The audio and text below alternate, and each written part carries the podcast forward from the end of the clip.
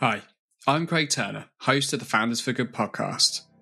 I've spent years working in the tech for good space, and in that time, I've had the privilege of interviewing inspiring impact founders, and I want to share those conversations with you. Why? Because these are the people leading the way when it comes to solving the world's most pressing issues, from climate to homelessness to health to education and much more. In these conversations, I dig into why these issues exist, possible solutions, how the founder and their business is approaching the problem, and their best kept secrets on how to build a for good company. My hope is that this will inspire you to be part of the solution and do your bit in making the world a better place. Thanks for tuning in to the Founders for Good podcast. Somayeh Taheri is the founder and CEO of UrbanChain. Whilst working as a research scientist on climate change and fuel poverty, Somayeh discovered that the wholesale energy market was dated and broken, with wholesalers inflating prices by up to five times, which was stopping most people moving to renewable energy. To fix this, she founded UrbanChain, building a new peer to peer marketplace which was totally separate to the wholesale market.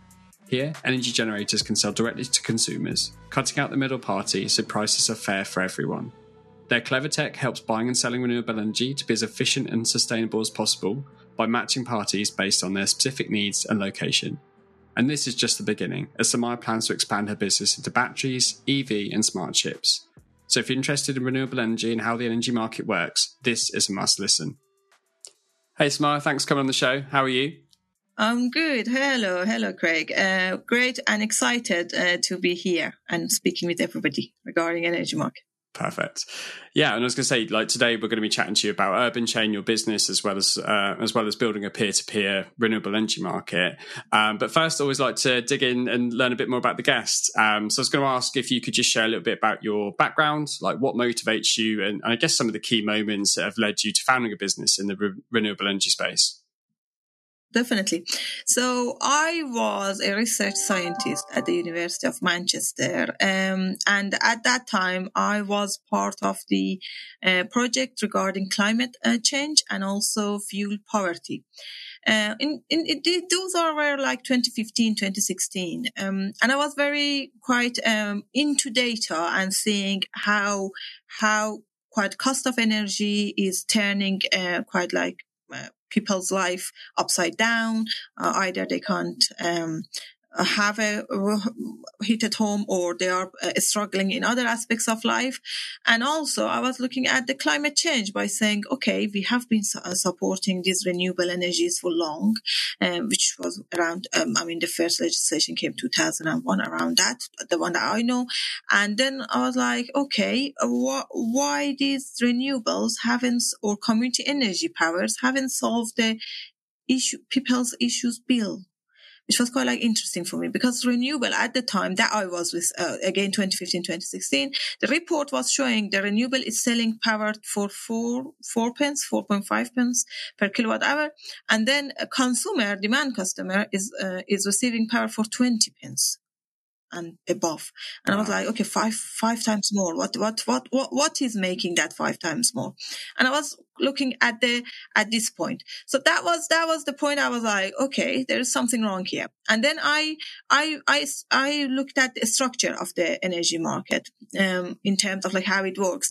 Interestingly, something that people maybe less know is that energy market has two layers. Physics of energy and finance of energy. We have been very, very great in uh, supporting physics of energy and the installation of renewable assets in terms of like uh, looking at the grid and uh, I mean making making questions about that. Long way to go, but uh, we were quite um, um, aware of that.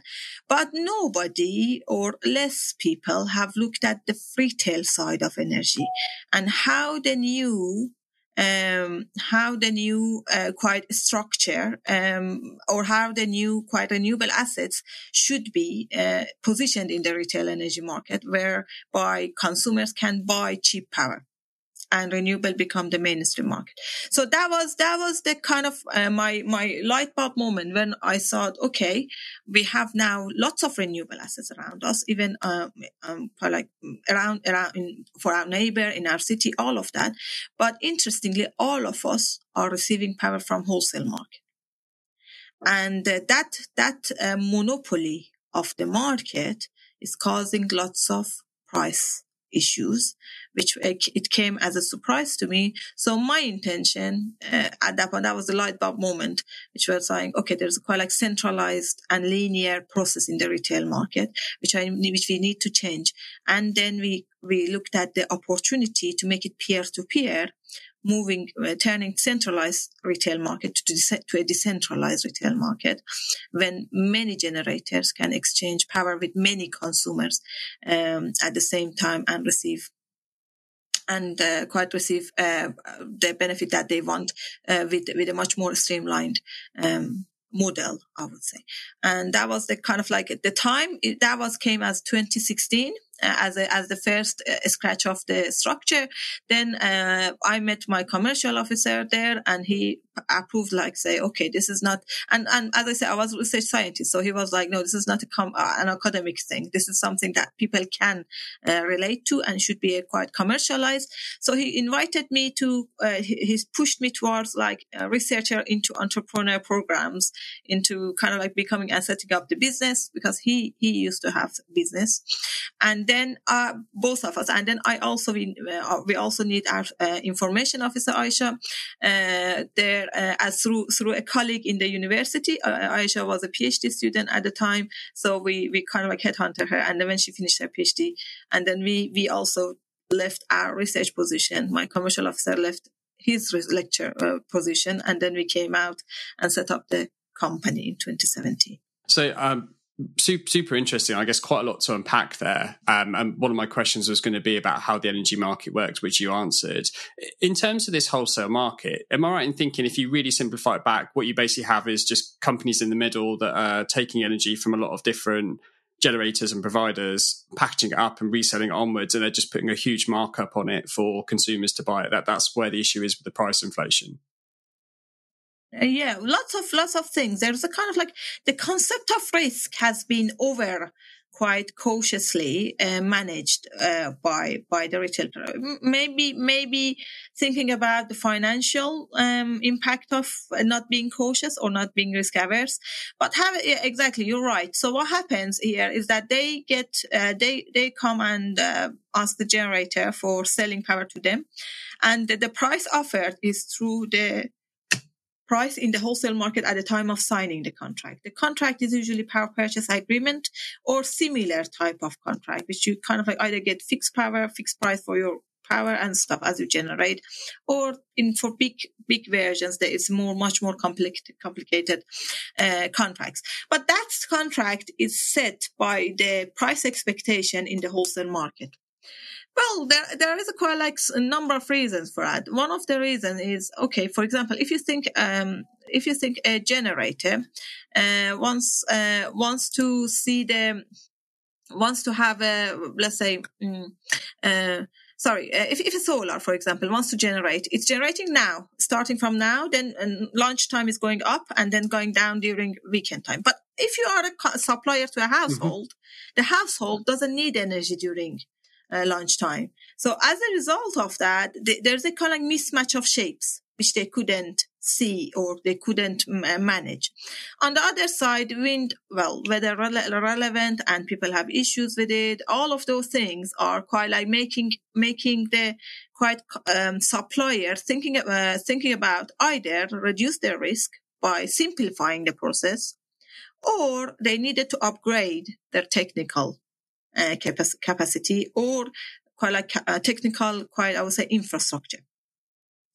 And unfortunately, energy sector hasn't been keeping up with technology. Interestingly, uh, if, if, the whole the whole market is running on flat files, CSV files, maybe DB, maybe databases, but very little, uh, quite um, movement, to be honest. Recently, people talk about, oh, AI, behavior, stuff like that. But if I say, would they use it? Maybe little here and there, but not as a, in, in a mass, in a mass performance. And as a result of that, what happens here? They decided to simplify the process. When they simplify the process, then they look at your consumption not on half hourly basis. They look at as peak hour, off peak hour, just two numbers, flat files, flat shape, something like that. They also look at the generation as a flat shape. Then they are, so there's kind of huge number of risks on top of that generation portfolio, and therefore uh, the the price, even the price on the wholesale market, is is quite like uh, quite factored to come to a price that, mm-hmm. that is considering premium risk in that sense. And that's kind of like something that they do. They sell that.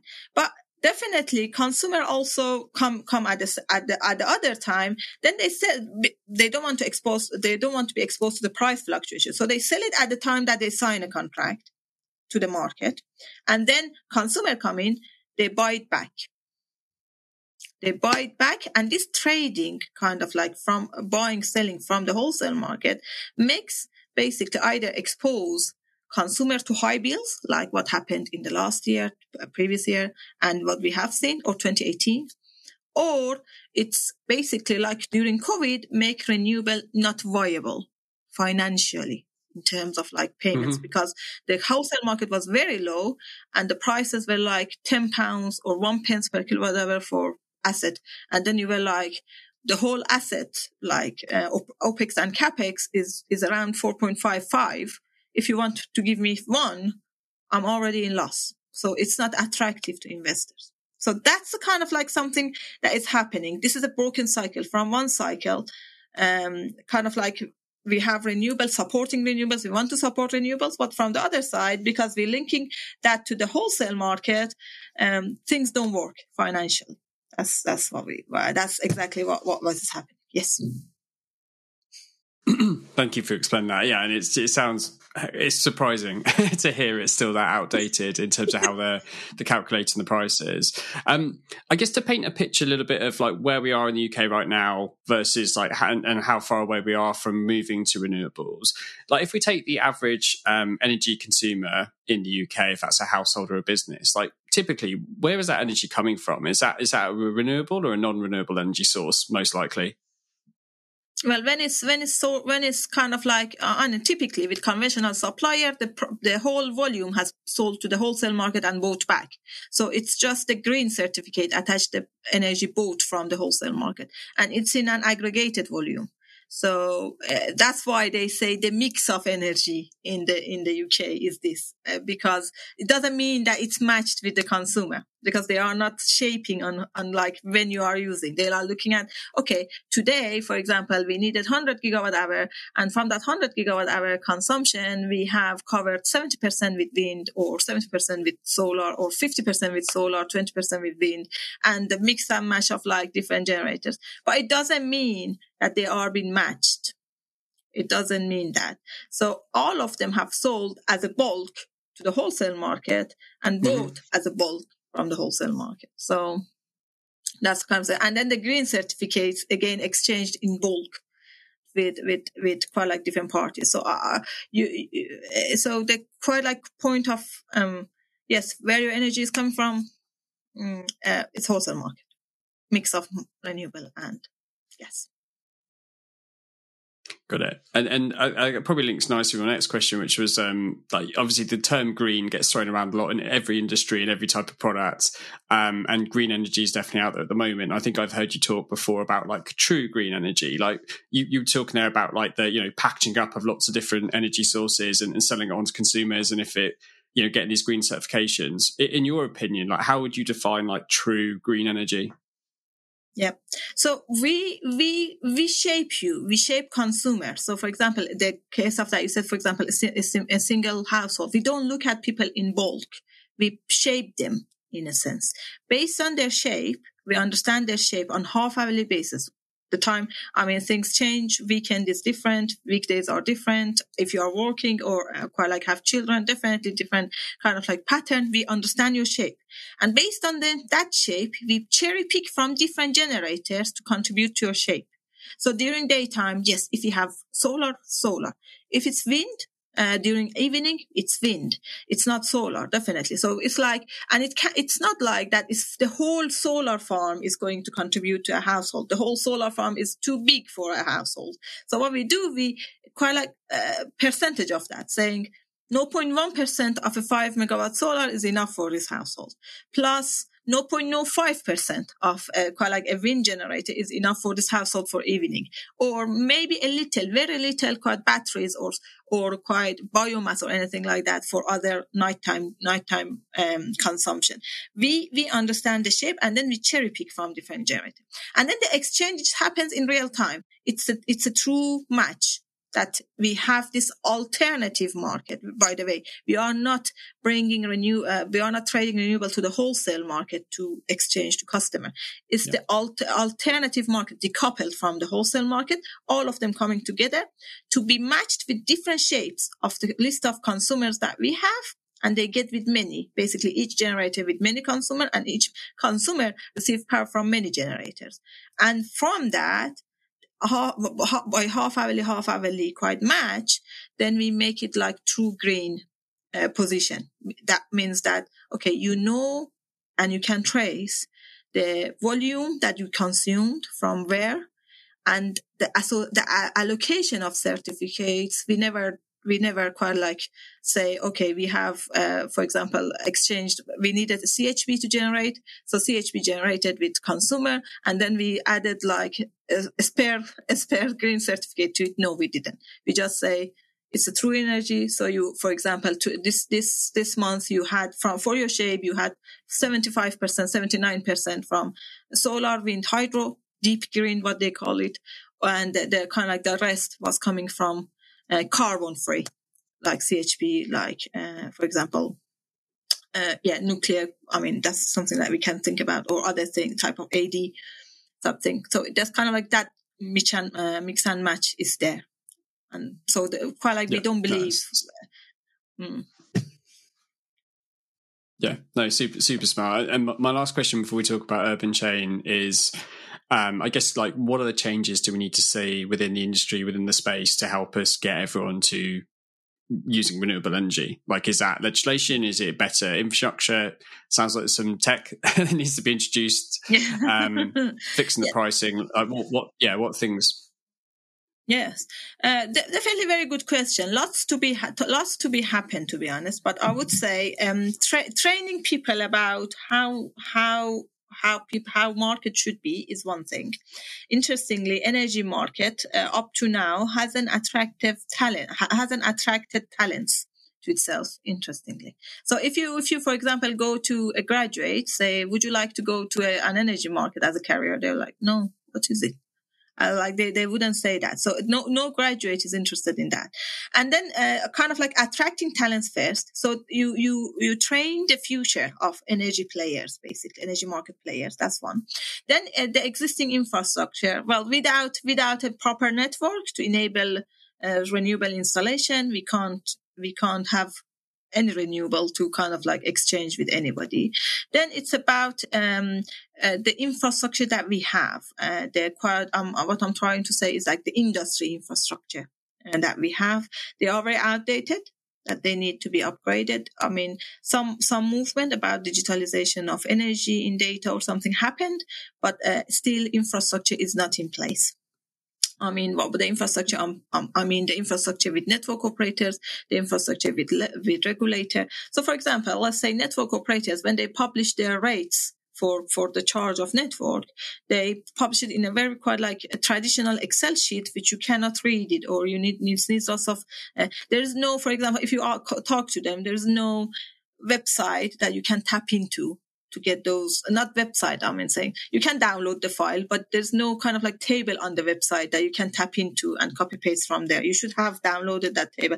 And things like that is turning is turning something quite um, digitalization i would say digitalization um, i mean network uh, quite capacity um, kind of retail market reform. Um, one thing about regulation very much we have been very much isolated we had had a quite like isolated view to balancing and settlement of um, in terms of regulation meaning that for example um, uh, for example ofgem or elexon are looking at uh, sub per supplier per supplier uh, balancing statement meaning that okay for example i'm as a supplier have this much consumption this much generation. Um, at that point they put a boundary around me and they say, okay, whether you have excess capacity or deficit capacity. With another supply, the same. But if they if they look at kind of like the joint uh, position of both, they are balanced, for example. So in that that kind of like approaches, I would say, also regulatory documents. so a, a, lot to happen, to be honest. But I would say UK is much far ahead of everybody else. May I say that? Yeah, this is this is true. Oh, it's, it's nice to hear we're ahead of something for a change. no, we are. We are. I mean, in, in the terms um, of change of changes, uh, definitely other other markets look at the UK reaction to to different things, and then they copy that. To be honest, it's that's that's the true thing. No, and, and that was like a really helpful overview of how it all works. Because I've got to be honest, my, my knowledge of the space is, is non-existent. So i started researching for this episode and then that's out paint like a much clearer picture. So um probably a really good tee up actually to have you explain more like what is UrbanChain? How are you approaching this problem? What what do you do? Yeah. So UrbanChain is is about uh, exactly bro- the broken cycle that i mentioned earlier is is about solving that broken cycle and make renewable the mainstream market and green energy affordable for all that's that's the statement we have. What we are doing, um, we decouple renewable from the wholesale market, create alternative market for renewables to exchange directly with end user.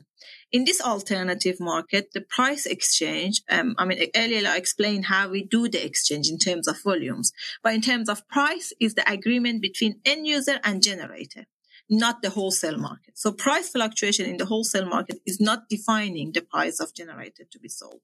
And there is a quite uh, price affordability for consumers, cap price affordability for consumer in the peer-to-peer market and floor price viability for renewable generators. So definitely price never goes below something that not making renewable viable financially and not making, not going above something that making energy not affordable. What we believe, we believe energy is not a luxury. It's a, is, is a necessity and we must have access to it. Okay. So as a result of that, what has happened as a result of what we are doing in during, for example, uh, market turbulence last month and the month, uh, last year and the year before, um, we have seen the customers paying like say 800 pounds per megawatt hour or 80 pence per kilowatt hour for their assets, for, for their energy. Uh, but our consumers paid 25 pence per kilowatt hour maximum. So quite like that cap price is there, not being exposed to the huge amount of uh, uh, change. At the same time, when the price is down now, as we speak, to be honest, interestingly, consumer doesn't see that price coming down uh, because um, usually there's a quite like loss that loss of um, hedging the generator with the high price for supplier. So that's why they want to uh, what, what what is the matter? It's kind of like they want to recover that loss, and therefore consumer needs to pay the same price as the generator was was was was quite like signed off. So in that sense, what happens then is that if uh, if the price down, what happened? And we say, okay, generator has contributed to the price affordability for consumer. Consumer is supporting generator with putting the floor price for generator to, ca- to cover the capex and opex of that generator for long. And that therefore fin- uh, renewable is not exposed to the price down.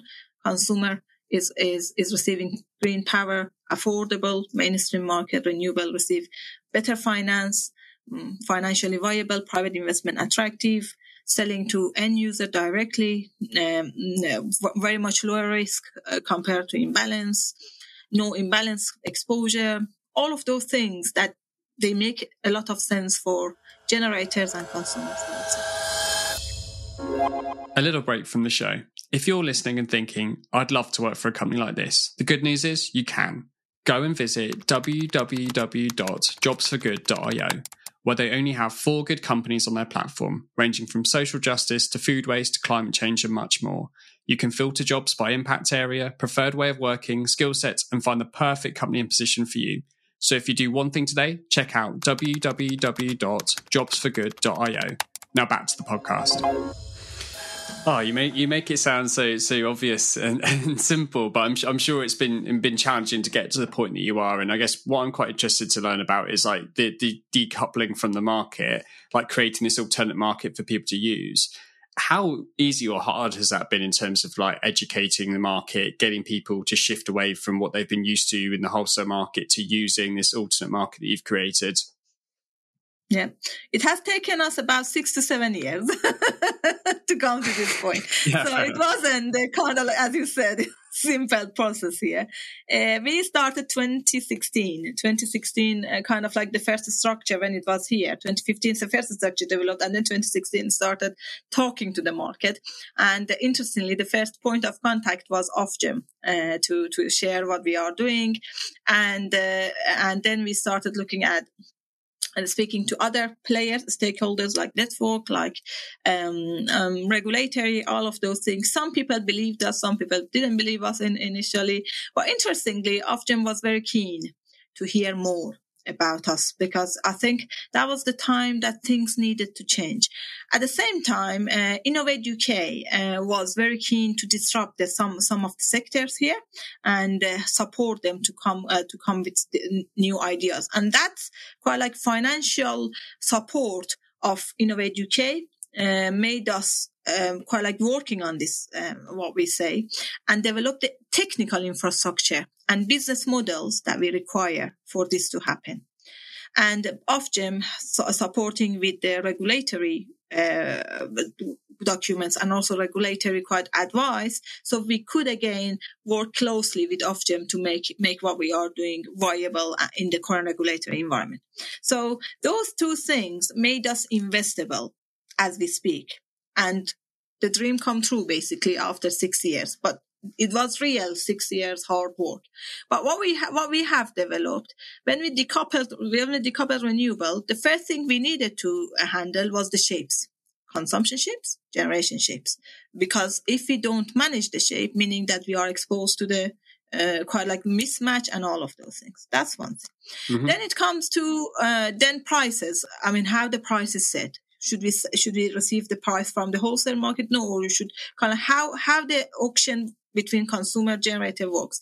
How should we be more competitive to the wholesale market? So why not generator going to the wholesale market if the price high there? How can we be there? Or consumer why not come why, why should come to us when the price in the wholesale market is down? So that type of questions. Then the regulator uh, the the the quite um, um kind of our our contracts and our the wording of our contracts and all of that. So all of those things and then the peer-to-peer one between these two peer-to-peer exchange and then billing. And then we didn't want to be like conventional supplier having a whole building to check bills. We don't want that. We want something to be much more automated and and much more sophisticated. Mm-hmm. so we, we invested a lot on technology. We talked a lot to the to the industry. We learned a lot from the industry and then replicated to the in the technology development. Bit by bit, we designed this kind of like platform or peer-to-peer market. Mm, and interestingly, one another thing that I think I forgot to mention: this peer-to-peer market is not just one market for everybody. It's a market per per volume, per uh, per quite like client. So, for example, a local authority has their own market, local generation, local consumption exchanging together let's say farmers have their own market. Local uh, i mean farmers generation farmers farmers consumption. Housing groups have their own market. Or people who have different like say somebody like let's assume one of those food chains. They have different assets consumption assets and generation uh, consumptions around. If you put solar on their roofs all over the country right? Some of them might use the, that solar generation in behind the meter very quickly. Some of them have excess capacity, so they can sell their own power to themselves. So that type of things um, came as like okay, creating multiple small markets for different clients, creating those funds, and then managing the, their quite like imbalanced position through uh, the another tier, and so on and so forth. So all of those things came out of the to be honest, trial and errors and testings that we did um, till like um, 2021. And then we came 2021 to the market. And uh, again, despite of all those trainings and all those kind of like things, again, when we came to the actual, let's say, um, let's start with two gigawatt hour, very small consumption and make it happen the amount of learning that came out of it uh, was quite significant. And then we needed to propose a change in the industry. And then after that, uh, so we stopped in April 2021. Then we go for uh, October 2021 with 17 gigawatt hour. Then market turbulence happened. And interestingly, uh, everybody went to administration. And our strategy was to stay as a technology partner. The other side, there should be a licensed supplier working with us. And the licensed suppliers working with us went to administration. So that again stopping peer to peer, and then we learned a lot from that, quite like one year, and then from July 2022 we started again with volume. So as we speak, we have 110 gigawatt hour volume. We have about more than terawatt hours of volume in the pipeline because, as you said, it's like uh, resonate with people that the market should be like this. I shouldn't be exposed to the price fluctuation. I should buy power from my neighbor. I should buy, buy power from locality. It should be great. So that's kind of like came as like okay, makes sense. Let's let's go ahead. Yeah. and and um, I had a question about the the locality piece actually because I, I, saw it on the website and um, you just brought it up there. Is there a specific benefit to buying lo- like energy locally? Like, is is it to do with like the way that energy is stored and the way it's transferred? That mm. actually, if it's if it's locally, that also helps with a from a price perspective. Yeah. Mm, that a very good question. Yes. Uh, so when you buy energy locally, you are reducing the losses of that energy. So for, uh, loss, uh, the energy comes to you with, with, so if, if the energy from the place you are in goes to, let's assume we, we are in, we are in Northwest. If from Northwest goes to, let's say, Northeast, 25% of that energy gone due to the transmit, uh, the right. network, network loss or network, like, uh, it's not a, yeah, transportation of that energy is causing that is causing that loss. So the more you lo- on the local level, you more the more you are consuming and generating at the local level, and the shapes are matched. The other thing is that people think again aggregated thing, saying, okay, for example, I have this in this locality, I have 10 gigawatt hour need. Let's say we have thousands of house households and it comes to five gigawatt hour quite like volume that I need. And then they think about, okay, let's install five gigawatt hour solar. But that doesn't work.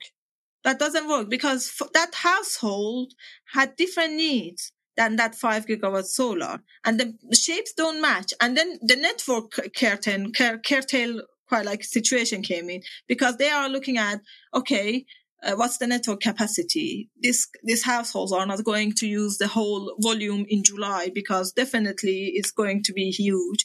And then uh, it's not matched with the volume. And then I need to send quite other general, other volumes. Network think about, okay, I need to send energy from wholesale market to this environment to keep the network working and keep the light on, lights on. And then it comes by saying, okay, this is too risky for me. I don't let you to install five gigawatt hour solar. I let you to install, for example, one gigawatt hour solar.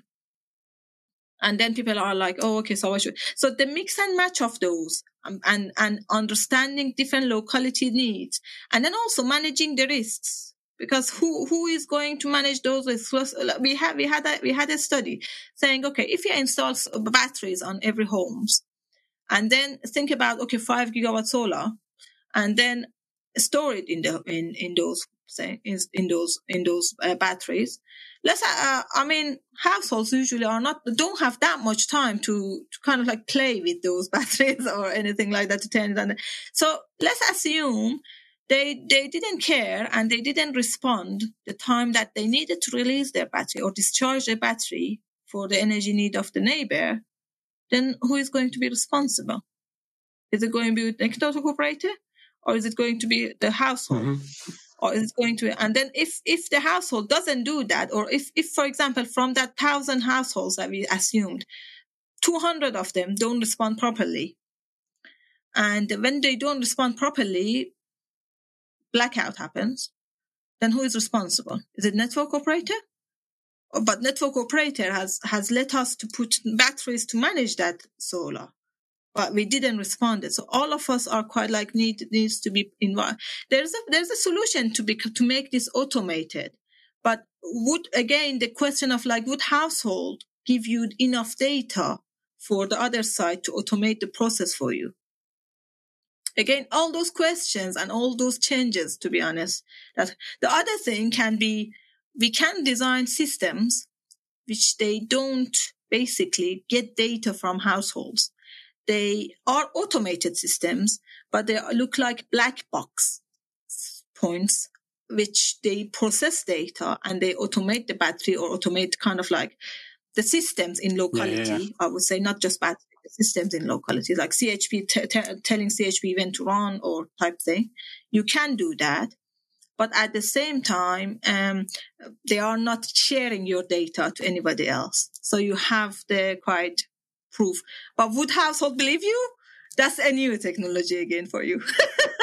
so all of those questions come into to change. So uh, what I'm saying, I'm saying all of us have a part to to play. Yeah. Oh, it's it's fascinating. Like I, I never it doesn't surprise me, but I'd never just thought about the huge complexities and layers involved um, with this. Um, and it sounds like UrbanChain has done a huge amount in solving a lot of these problems and like modernizing how people think about renewable energy consumption generation. Um, can you give an idea of like UrbanChain today in terms of like size um like I don't, I don't know what kind of success metrics you look at or measure measure success by but um if that's um customers energy managed yeah what does that look like Okay, we are a team of 10 now with six open positions out there. Uh, to be honest, everybody wants to apply, please. um, uh, and we are recruiting for technical sales, account management, uh, and we are looking for more in shortly. So it's like uh, growing in a sense. What is happening now is um, we have now 110 gigawatt hour contracts in our exchange, which is exchanging power. The customers we have, housing, housing associations, local authorities, manufacturing companies, um, um, any type of many offices or quite like, um, quite food processing companies, um, lots of kind of uh, schools. And that's kind of like that type of schools are part of our portfolio. Households, but households as part of housing associations. These are kind of like the type of customers we have on generation side. We have wind, solar, CHP, AD, um, kind of anything that you can hydro, um, biomass, or anything that you can think of different generators to mix and match for different shapes. Um, and uh, our imbalance position is zero. Uh, and uh, this is this is compared to the imbalance position of other suppliers for 20% to 40%.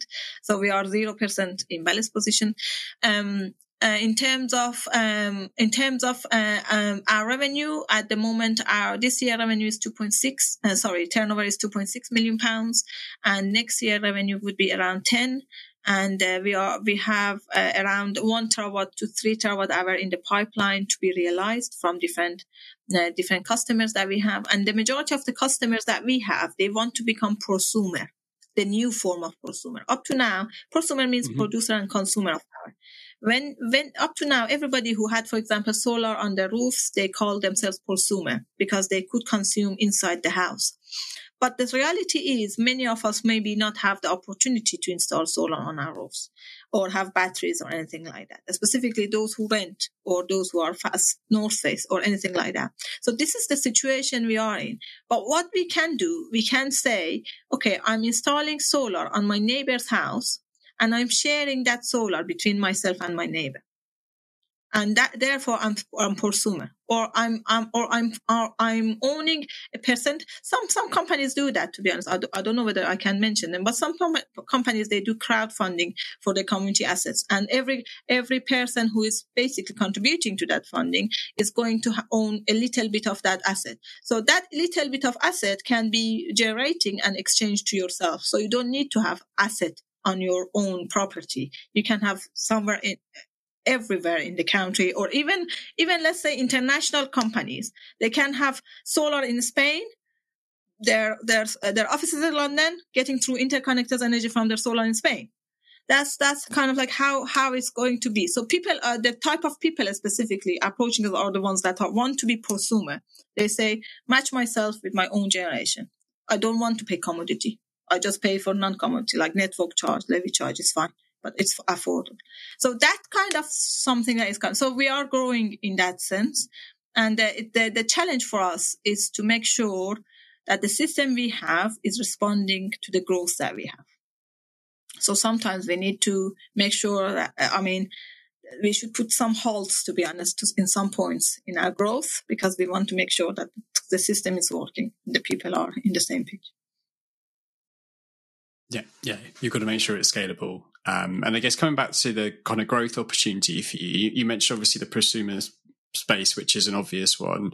What are you next most excited about? Like, is it, you know, if we crack the consumer kind of household market in the UK, that would be a huge, um, huge, huge market for us. So is it looking outside the UK? Like, where do you see yourself going next? Yeah. So uh, adding EVs and batteries is one of the things that we want to add. So what, what is happening? We are making EVs and batteries proactive members of the peer-to-peer market. We don't believe the current uh, network services are making batteries viable. Uh, we believe they, they deserve better. So what we do, we make them, we, we offer them a much better right in that sense by adding EVs and batteries and uh, adding balancing and settlement to the peer-to-peer market. I mentioned about we create each market for each cu- customer. We want to kind of like create this this second layer on top is is looking at deficit and surplus between the markets, and then the batteries are responding to those deficit and surpluses and uh, yeah. and then uh, also EVs are responding to the different. It's like I mean, yes, there is a kind of like this theory of uh, EVs to act as as the dynamic storage of cities, but never been realized. Lots to lots to do, but it can be re- realized. That's kind of something. This is the short term plan.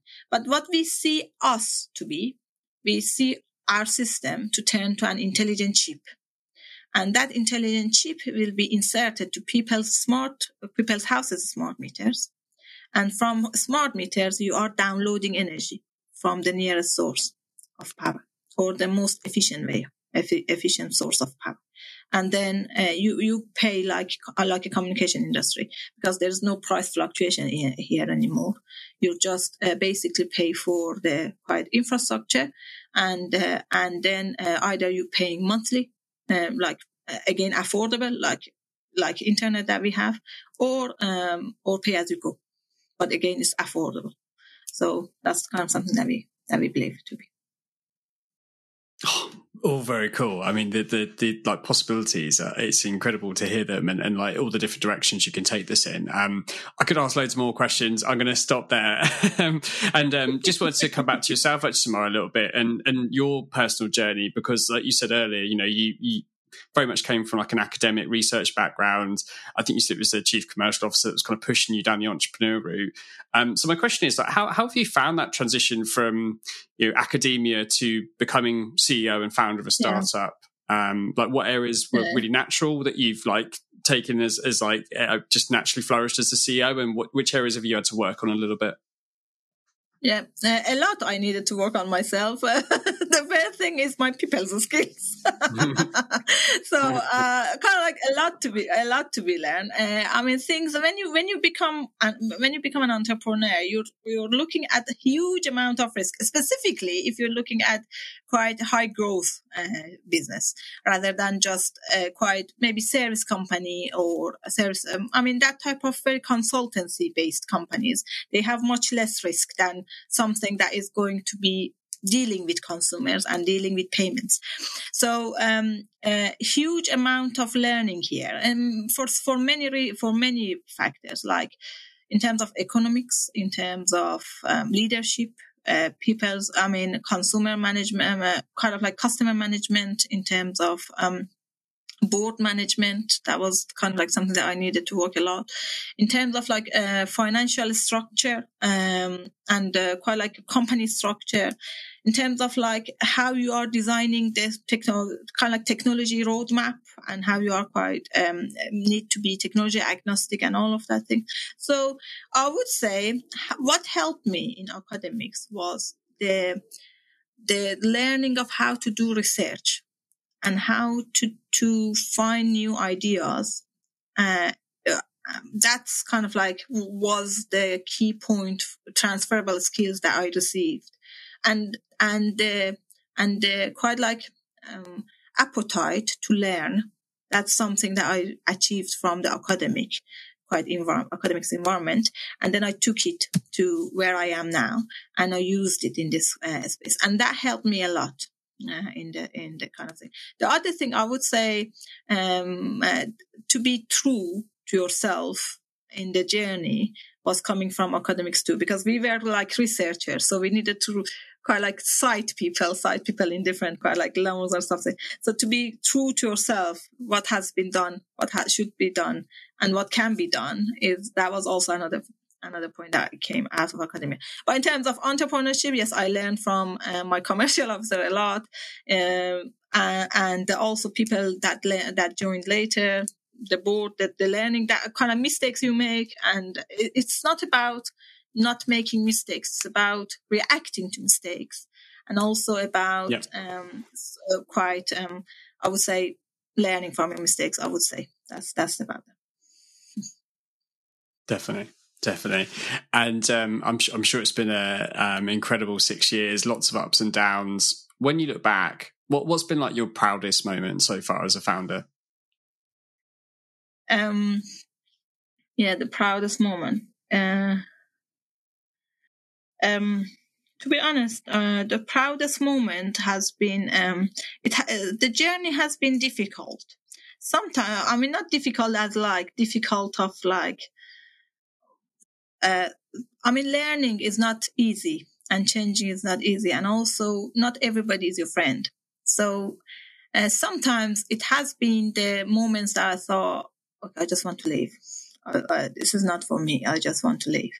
And, uh, and it has happened that I came to the last point, but I didn't say it. The two reasons. First, the reason was uh, the environment I've created at UrbanChain is very inclusive and uh, the, no hierarchy. Everybody hear each other and all of that. This is not something that I that I I believe it's available everywhere, and uh, that kind of like environment that is relaxed. People enjoy their job. They are coming with with excitement and all of that. That was the one thing which I could see. Okay, people are seeing themselves grow grow here, and it's look and I I, all, I always wanted to create a quite football academic ver- academy version for my own company, meaning that people come to my company and then they learn new skills which they haven't learned anywhere else, and they are very much valuable mm-hmm. now. So they come with like lower value, but they go out with higher value. So it's kind of like that type of thing. It's that's one thing. And the other thing is the type of customers um, that came came to us. So I always wanted what we do to be received to the ones that they needed the most, not uh, to the ones that they afforded. Uh, and they can kind of like just have it as yeah, a, yeah. as something to have, as, as something nice to have. And uh, that uh, quite like working with local authorities, working with housing associations, tenants, and the impact you have on the lives, schools, the impact you can see, the kind of like indirect impact of what you are doing on people's lives is quite uh, for me is is very rewarding, very very rewarding. Yeah, I think that's the most powerful motivator. Like, I obviously have the privilege of interviewing lots of kind of impact founders, and normally when I chat to them about their motivators or what keeps them there, um, it's always the same thing. It's like the the real life impact they see on the people using their product or service. Um, and yeah, I hadn't quite clocked it, but like now you said it, obviously you mentioned it, like you're working with housing associations, schools, farmers, these are people that normally have limited funds. They're really feeling the crunch right now with like cost of living and inflation. So the fact you're actually able to help them with something like a a thing they need to use every day, that's that's like a really powerful, powerful thing. Um, you kind of started to talk about the culture that you've you've you've developed at UrbanChain, which sounds like an incredible place to work. Like flat structure, everyone has a say. Um, I love the fact you focus on like um, the increase in value for each individual that joins the business. Um, you also mentioned you're doing a fair bit of hiring at the moment. You've got some open positions. What what's like what what have you learned from that experience and just in general? Like what's key to attracting great people into the business? What do you need to get right as a startup to attract these wonderful people? Yeah. So I think the the inter- I mean many of the candidates that we see interestingly the candidates interest is now on the vision of the company and the opportunity to grow uh, again the environment that we have created the inclusive environment, uh, exactly as we have created. And this, and the third one is, um, uh, is I think, uh, is the, uh, I would say that do something for good. So they're not, they're not interested to work for oil mm-hmm. and gas company anymore. They want to, in, to be part of something good.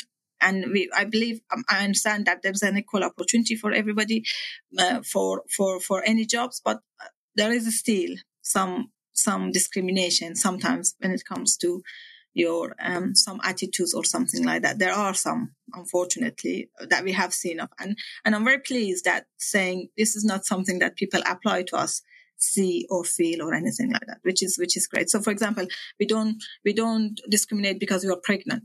We had we had we we we we kind of like um hired somebody who was already pregnant. We knew that uh, we don't discriminate because of your for example your hair color is different than the others, or you have tattoos, or you have something. We don't discriminate about that. We don't mind, or your beliefs, or your or the one that you, the, thing that you want to practice, or anything like that. We don't we don't care. It's just about uh, or or the type of or what they say. I mean the language or their accent or anything like that. There's no discrimination there in, in a sense, or, or uh, to, to choose to choose right between them. It's all about what we are looking for a candidate instead is that to have the thinking thinking out of box. That's the thing that we look at, uh, and have um, feeling responsible for what they do, and ta- and accept the risks and manage the risks as they take the job. So these are the th- three things that we are looking for job. And also we are not looking for somebody who is just, for example, we don't, we are not looking for a specific talent or anything. That those three ones are the main ones for you to succeed. The other things you will learn in, in the company. Yeah. No, I, I, well, I think you've absolutely nailed it. Considering earlier you said that you had to learn a lot, I think you've got a very natural style of, of leadership and like how to build a, a team and a, a, great culture. Like you need to have it uh, an inclusive, inclusive culture, and I think that's seen. Like when I looked at your team, it was a very diverse set of people. It looked like um, that you've attracted, and, and that runs through like how you run your interview process, the the policies you have in place, the benefits you offer, um, how you conduct your interviews, etc. So it sounds like you've nailed it. Um, next Thank thing you. I was going to ask was, um, um, you know, six years in, you've achieved an incredible lot as a team and as a business, um, but it's still a relatively small team. You said it was like 10 people earlier. Is, is that just your mm-hmm. philosophy of how a company should be built? Keep it very small, keep it very flat, and just hire very like yes. high achieving individuals? Mm-hmm. Or, yeah. Um, no, it wouldn't be like because we don't want to employ people. We don't want to employ people for just for the sake of employment. We don't want to kind of like something that is can be happening automated. We don't want to employ people for that. We want to. We, we prefer to uh, we prefer to make indirect jobs than direct jobs. So, well, how this is working is that, for example, we give funding to people who are installing solar and training for installing solar for uh, to go and install solar for households. And we give them the project saying, okay, here you go. You go the project, you install solar, and this is the kind of like you you set up your own income through the solar like source, all of those things. Here, there's money, uh, loan money here to do. You do that, and then you have created your own job as as as a like independent job owner. Uh, we create that. We create a job for. I mean, we don't want to hold the customer service. So, for example, housing association group is uh, is doing its own customer service, meaning they're responding to queries of tenants themselves. They know the tenants better than us. So they can speak to the tenants better than us. So what happened there? But we, we, for example, pay the, pay the household, pay the housing association more for the, for the service that they are providing to us. So that type of thing. So we create indirect jobs much more than direct jobs. And the reason, well, we are a technology company. It's not, it's not, um, it's not, I would say, um, quite in line with our, with, with our ethos to have like hundreds of people checking bills. I don't think so or having hundreds of people mm-hmm. doing like data data collection or something like that. So that's that's that's the reason for having quite like neat neat uh, group. Having said that um uh, well another thing about us maybe not getting that much big was we found not everybody could match despite of all the impacts that we want to create. Not everybody think about think the same way and it's not that, okay, there are hundreds of these people thinking like the same out there that we wanted to attract to ourselves. right? So that kind of like, and then earlier stages of the also startup is not that you are quite like have lots of money to spend spend like to anybody. So you need to have that people who are thinking future in for for future gain. At the same time, they are talented to join the team, and that quite made us quite be selective in terms of like growth. But um, but now, I mean, as as as more and more money comes to the business, definitely more and more job opportunities come to business. Yeah. Um, and then, um, as I said, indirect jobs. So w- once we we calculated I mean, for each, let's say 300 gigawatt hour volume, which is very small, very small, um, you can, we can cal- we can create about 2000 jobs for the, with the concept of local energy market. So these jobs are customers mm-hmm. from, from as customer service comes start installation of batteries, installation of solar, uh, meter, meter kind like reading, uh, very quite like simple jobs till like um, consultancy services, uh, kind of like asset management, finance. The, the type of jobs that we can create is quite significant. So we can do that. But th- then the question of like coming about the security of those jobs, this is very interesting point, but we haven't had a chance to have a look at those kind of like how we can provide security for indirect, indirect jobs. It's not just that we don't want to be like outside people. We want to be with people, but can we provide security for indirect, indirect jobs too? So people don't be out, outsider, be part of us. Yeah, yeah. No, I, I really like the the focus on indirect jobs. Um, I, I, think you're the first person I've interviewed that's mentioned that, but also just like the very disciplined approach of like, this is what we are, this is what we do, we're going to stick to that. Because I think too often I speak to founders that do get distracted by a, a, possible new revenue channel or they've had a big funding round. They they start throwing like headcount at problems they don't need to. I'd much rather be the lean company that has a very specific focus and, and stay in that niche and just do that really well than trying to do too much. Um, well, it's, it's, it's been such a pleasure having the show, and I've learned an absolute ton. So thank you. Um, for anyone either wanting to follow UrbanChain or apply to any of the positions that you have open, like where's best to check out UrbanChain if that's on socials or your website? Yeah, that's right. Our website, urbanchain.co.uk. We are on LinkedIn. We are on Twitter. Just email us. Um, I mean, the uh, general email, hello at urbanchain.co.uk is, is one.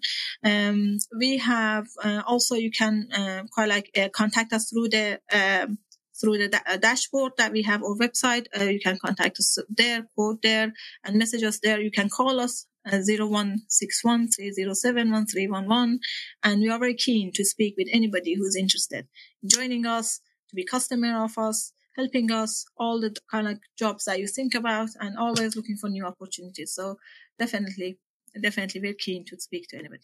Thank you very much for having me, by the way. No, no, it's been an absolute pleasure. Thanks again for coming on the show. Well, um, take care and uh, wish you all the best. Thank you. Thank you very much. Speak soon. That's it for today's episode. Thanks for listening, and if you haven't done so already, please subscribe and leave a review. Better yet, tell a friend about the show. The more people we can get involved, the more hope we have of making the world a better place. This episode was brought to you by Craig Turner, produced by Jabril Al Sahami, and sponsored by Jobs for Good. Until next time.